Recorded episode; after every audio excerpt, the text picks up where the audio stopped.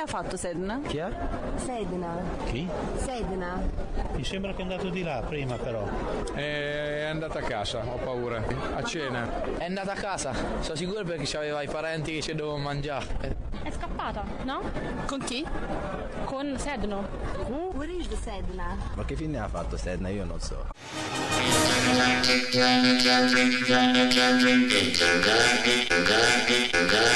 Che fine ha fatto Sedna? Il magazine di scienza di Radio Fragola è in onda ogni venerdì mattina alle 8.30 e sabato in replica alle 12.10. Eccoci qui, buongiorno da Elenia Picardi e Federica Sgorbisse. Anche oggi diamo il via a una nuova puntata di Che fine ha fatto Sedna, il magazine di scienza e società, in onda ogni venerdì mattina alle 8.30 circa e il sabato in replica alle 12.10. Sedna è anche online, ci trovate all'indirizzo medialab.sissa.it slash radiose o su Facebook cercandoci con il nome Sedna Fragola. E oggi Sedna parla di salute. Per farlo parte proprio dalla Costituzione. Articolo 32 della Costituzione italiana. La Repubblica tutela la salute come fondamentale diritto dell'individuo e interesse della collettività e garantisce cure gratuite agli indigenti. Il mese di febbraio scorso il Senato ha approvato l'abrogazione del divieto di segnalazione dell'immigrato irregolare che non ha permesso di soggiorno ma che si rivolge alle strutture sanitarie per ricevere delle cure. Questo emendamento è stato presentato come un provvedimento per garantire la libertà di coscienza al medico ma di fatto ha come effetto quello di ridurre drasticamente la possibilità di accesso ai servizi sanitari da parte dell'immigrato malato. Dure sono state quindi le reazioni di molti medici, di volontari, di infermieri e di persone che operano nel campo della sanità che hanno espresso delle valutazioni assolutamente negative sia per quanto riguarda il piano deontologico e scientifico ma anche per quanto riguarda la politica sanitaria e epidemiologica del paese. Per entrare un po' nel dettaglio della questione diamo la parola ad Adele Tonini che è responsabile dello spazio immigrati dell'ASL di Parma e che per anni si è occupata in particolare di questioni legate alla salute delle donne immigrate. Le strutture sanitarie sono un eccezionale e straordinario strumento di integrazione perché sono dei luoghi in cui eh, queste persone straniere sono obbligate a recarsi, soprattutto per le donne. Provi a pensare al problema dell'interruzione di gravidanza. Il fatto di poter ricorrere a una struttura sanitaria del Servizio Sanitario Nazionale che permette loro non solo di essere seguite in questo percorso, ma anche di avere un'adeguata educazione sanitaria e contraccettiva e ai corsi di preparazione alla nascita che sono stati uno strumento molto importante di integrazione, perché come si sa le donne sono quelle che all'interno della famiglia curano le persone, i mariti, i figli e in un qualche modo procurano loro gli strumenti per curarsi e quindi attraverso i percorsi nascita e questi corsi di formazione per loro cercavamo di farli avvicinare a quelle che sono le nostre strutture, le nostre abitudini, le nostre reti assistenziali. E quindi come allevare i figli, che vaccinazioni fare, le donne che poi alleveranno i figli e che curano gli adolescenti per esempio, che saranno uno dei problemi principali dei prossimi anni, delle seconde generazioni, sarebbero veramente un perno essenziale dell'integrazione e del rapporto fra eh, la società ospitante e, queste nuove popolazioni. È una porta d'entrata alla sanità e le strutture sanitarie e sociosanitarie che non dovrebbe andare persa, è un'occasione perduta. Insomma, le strutture sanitarie sono state, e tante volte potrebbero esserlo di più, dei luoghi non solo dove si affrontano i temi legati alla questione salute, ma anche dei luoghi per creare quei percorsi di integrazione e di incontro tra culture, tra persone di culture diverse, che sono necessari in una società come la nostra che, ci piaccia o no, comunque è destinata a diventare sempre più multietnica. E il 9 e 10 marzo prossimo si terrà a Roma il convegno sui diritti delle donne e la salute globale per lo sviluppo, organizzato da molte istituzioni, fra le quali troviamo l'Istituto Superiore di Sanità, l'Istituto Nazionale Salute e Popolazioni Migranti e molte altre ancora. Nel convegno si discuterà di salute delle donne sia a livello globale che locale e delle disuguaglianze di salute per genere, poi si parlerà anche di, di prevenzione e promozione dei diritti alla salute. Tra molti ospiti sarà presente anche Salvatore Geraci, che è presidente della Società Italiana di Medicina delle Migrazioni, per parlare proprio della salute dei migranti tra legge e normative. Salvatore Geraci e oggi ai microfoni di Sedna. Buongiorno, dottor Geraci. Buongiorno a voi.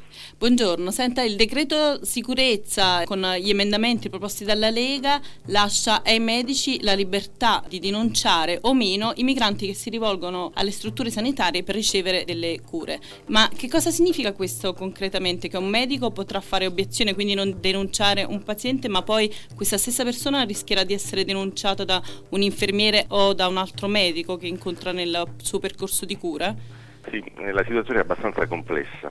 Poi gli stessi politici l'hanno semplificata per renderla meno cruenta di quello che realmente è. L'emendamento ha, ha, tolto un divieto di segnalazione dell'intera struttura sanitaria qualora si trovasse in contatto con un immigrato senza permessi di soggiorno. Ciò significa che tutta la filiera eh, dell'assistenza, quindi dal, dall'usciere, dal portantino, dall'infermiere, dall'amministrativo, può denunciare, anzi se noi andiamo a vedere per bene diciamo, le conseguenze che si vengono a produrre deve denunciare in quanto è stata introdotta anche il reato di clandestinità. In che Quindi senso deve denunciare, scusi? Eh, perché nel momento in cui c'è una persona eh, che eh, ha un eh, ruolo pubblico eh, di fronte a un reato perseguibile d'ufficio, quale è il reato di clandestinità, seppur legata a un'ammenda amministrativa, eh, questa persona ha l'obbligo di denunciarlo. Se non lo fa, eh, incorre a dei eh, procedimenti eh, nei suoi confronti. L'obiezione di coscienza da parte dei medici non è più una soluzione. Quali sono i rischi? Mh, cioè, c'è il rischio dell'allontanamento poi dei sì, pazienti? Ci sono due, due livelli. Dunque, il medico eh, sicuramente non è tenuto a referto. Ecco, eh, diciamo, spieghiamo agli ascoltatori come funziona la cosa. Eh, un, un, operatore sanitario, un medico in particolare, nel momento in cui eh, fa la sua uh, visita e eh, viene a conoscenza che la persona ha subito un, eh, un, reato, nella fattispecie le lesioni che ha sono prodotte da un reato che viene chiamato delitto, cioè una situazione di una certa gravità, ha l'obbligo di fare referto. Questo attualmente è così per per gli italiani, per gli stranieri regolari, per gli stranieri irregolari. Il reato di clandestinità non introduce l'obbligo di referto, quindi il medico nel suo atto medico certamente eh, non, mm, eh, non, deve eh, né denunciare né segnalare, tanto è vero che eh, la Federazione degli Ordini dei Medici ha detto che chi denuncerà e chi segnalerà nell'atto eh, dell'esercizio eh, medico eh, può mh, incorrere a sanzioni disciplinari da parte del, loro, del proprio ordine mh, provinciale. Nello stesso tempo però il medico, come l'infermiere, eh, come l'amministrativo, è una persona che fa un esercizio pubblico eh, e, e, quindi essendo, venendo a conoscenza di un reato, che è appunto il reato di clandestinità, teoricamente dovrebbe denunciare. Allora in qualche modo il medico è protetto dalla parte deontologica, probabilmente anche il medico, anche l'infermiere, ma già l'amministrativo o altre figure professionali no. Questo crea un conflitto interno alla struttura un conflitto interno alla struttura, ma anche un clima di, di ansia, di minaccia, diciamo, esatto. quindi va a ledere un po' quel rapporto di fiducia che è sempre stato fondamentale poi nel rapporto che si è instaurato tra il medico e tra i pazienti. Esatto. Senta, ma molte associazioni, anche appunto la Società Italiana di Medicina delle Migrazioni, si sono dette contrarie a questo emendamento, denunciando anche il rischio dell'attivazione di una sorta di, di sanità clandestina, di, di sanità parallela. Parlando per esempio di salute salute delle donne, esiste effettivamente anche il rischio di andare incontro a un numero di aborti fatti clandestinamente? Assolutamente sì. Eh, tra l'altro abbiamo una esperienza eh, di pochissimo tempo fa, eh, quando oh, la Romania è, è entrata nel, nell'Unione Europea. Eh, c'è stato un, un, periodo in cui per incertezze eh, politiche, per forse anche incompetenze per alcuni versi tecniche, eh, alle donne rumene è stato di fatto impedito eh, di accedere ai servizi sanitari pubblici e non a caso si sono verificate una serie di eh, interruzioni di gravidanza clandestine eh, che sono state certificate dagli esiti che poi gli operatori pubblici in pronto soccorso andavano eh, a verificare. Questa situazione poi ha sbloccato eh, diciamo, la, la, condizione politica e quindi ha, ha permesso che i rumeni e i bulgari potessero essere assistiti. Questo è successo due anni fa, quindi eh, quello che succederà probabilmente a seguito di questo eh, emendamento, anzi di questo disegno di legge, perché ormai è andato in discussione, sta andando in discussione in Parlamento, eh, chiaramente potrà provocare anche questa situazione estremamente grave. Abbiamo ascoltato prima nell'intervista da Dele Tonini come i luoghi della sanità pubblica diventano anche dei luoghi di integrazione e di prevenzione perché le mamme si rivolgono ai consultori, trovano appoggio per non parlare della prevenzione che si fa dal punto di vista delle, dei vaccini e in tanti altri modi. Questo nuovo decreto rischia di creare dei problemi anche sul punto di vista della prevenzione? Sicuramente certamente nei confronti degli immigrati irregolari e clandestini, ma quello che stiamo registrando è che la paura comunque è diffusa lei accennava precedentemente che c'è un problema che gli immigrati si allontanino dai servizi per paura e questo è reale e direi anche legittimo eh, nei confronti degli immigrati irregolari e clandestini perché rischiano improprio. Ma quello che noi stiamo notando è che anche gli immigrati, ad esempio i richiedenti asilo, i rifugiati, coloro che hanno un permesso di soggiorno scaduto in fase di rinnovo e che comunque hanno il diritto, hanno paura di accedere e accedono solamente ne, nelle situazioni di maggior criticità.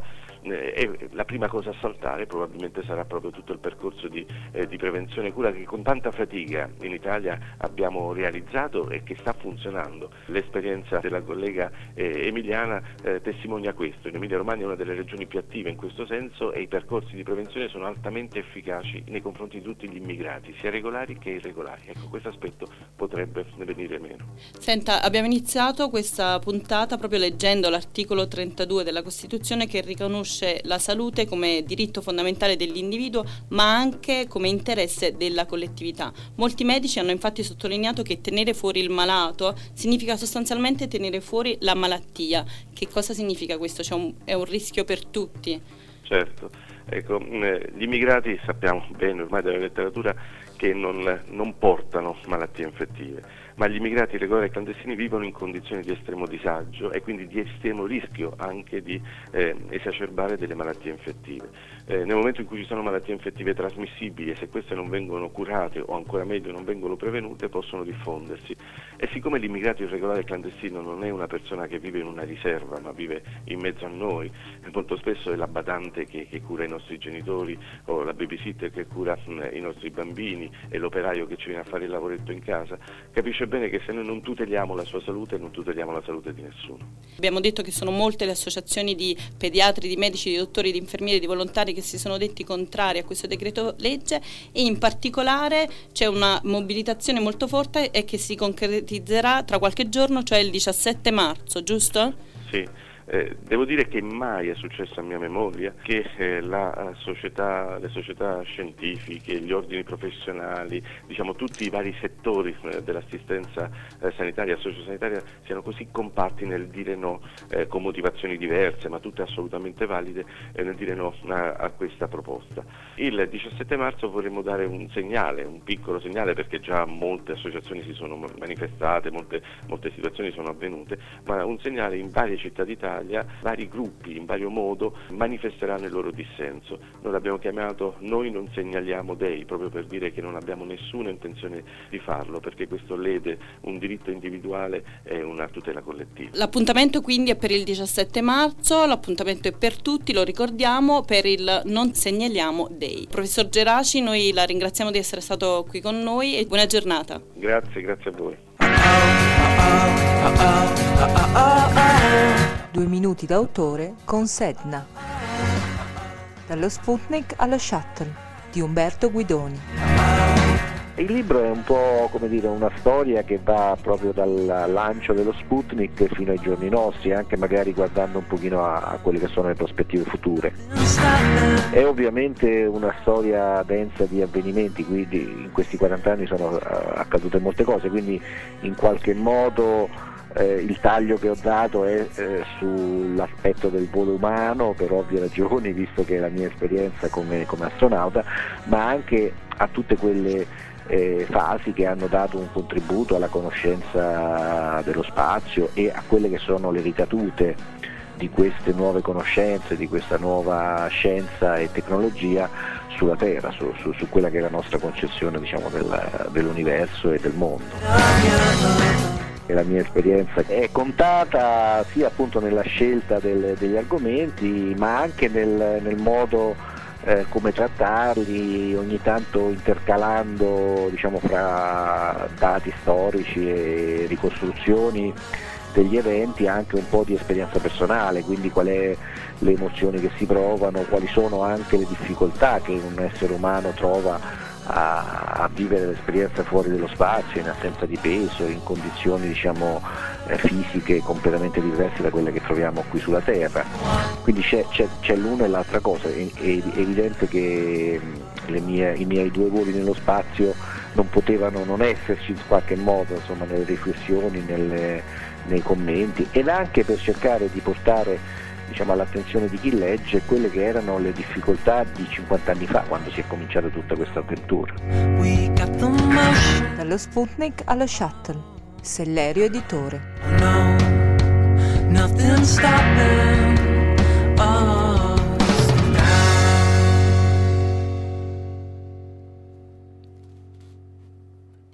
E dalle stelle alle stalle, è proprio il caso di dire, perché dai voli dello spazio passiamo alle faccende domestiche. Infatti la pillola di sostenibilità di Sedena di oggi vi propone un consiglio sui detersivi da utilizzare a casa. Per farlo ascoltiamo Maria Teresa De Nardis, autrice del libro Guida ai detersivi bioallegri. Pillole di sostenibilità. Le equazioni di Sedna. L'equazione di questa settimana parla di detersivi. Lo sapevate che i detersivi che normalmente teniamo in casa spesso sono sostanze tossiche potenzialmente pericolose? Maria Teresa De Nardis, autrice della guida ai detersivi bioallegri, ci offre oggi alcuni consigli su come scegliere i detersivi più biocompatibili e su come farceli in casa spendendo meno. Il problema dei detersivi è molto sottovalutato perché noi non ci rendiamo conto che abbiamo in casa fino a 300 sostanze chimiche, eh, molte delle quali sono derivate dal petrolio e in qualche modo sono inquinanti, cancerogene, allergeniche, eccetera pediatri, ma anche gli allergologi, si sono resi conto che molte delle ehm, allergie che si riscontrano in aumento eh, sono dovute a queste, a queste sostanze che abbiamo in casa che sono volatili e che quindi respiriamo comunemente. O addirittura ingeriamo per esempio il brillantante che rimane sui piatti eh, oppure mettiamo a contatto con la pelle per esempio l'ammorbidente che, che usiamo sui vestiti. Eh, naturalmente la scelta migliore è mh, mm, nell'usare i detersivi biologici, però mh, mm, per questioni di mercato i detersivi biologici costano uh, ancora un po' uh, di più dei, dei, detersivi comuni da supermercato. La nostra, la nostra filosofia, i consigli che noi diamo sono questi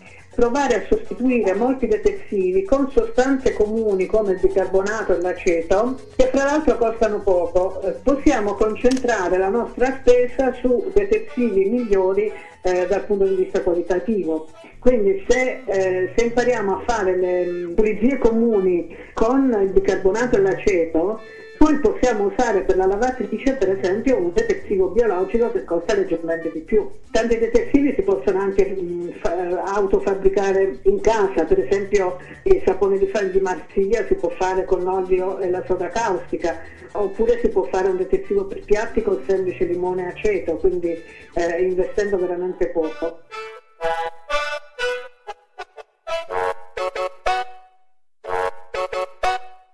Pillole di sostenibilità. Le equazioni di Sedna.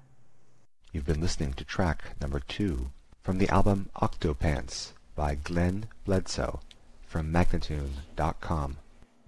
E come ogni settimana Sedna vi saluta e vi ricorda che potete ascoltarci ogni venerdì alle 8.35 circa e ogni sabato a mezzogiorno e 10 circa sulle frequenze di Radio Fragola 104.5 104.8. Potete anche ascoltarci in podcast all'indirizzo medialab.sissa.it slash radio SE. Ci trovate anche su Facebook cercando Sedna Fragola e se volete contattarci potete scriverci all'indirizzo sedna.medialab.sissa.it. L'appuntamento di Radio Fragola con la scienza quindi è per la prossima settimana. Ilenia e Federica vi salutano oggi con le parole del giuramento di Ippocrate. Giuro di curare tutti i miei pazienti con uguale scrupolo e impegno, indipendentemente dai sentimenti che mi ispirano e prescindendo da ogni differenza di razza, religione, nazionalità, condizione sociale e ideologia politica.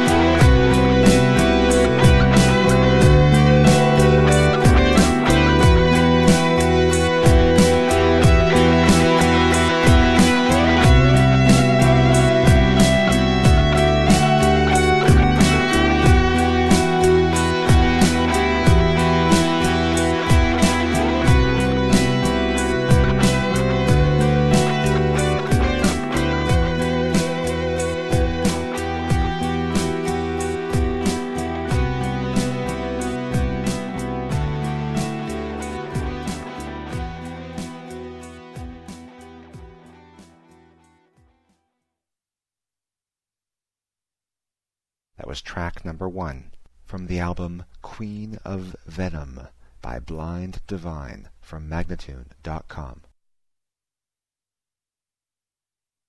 Do?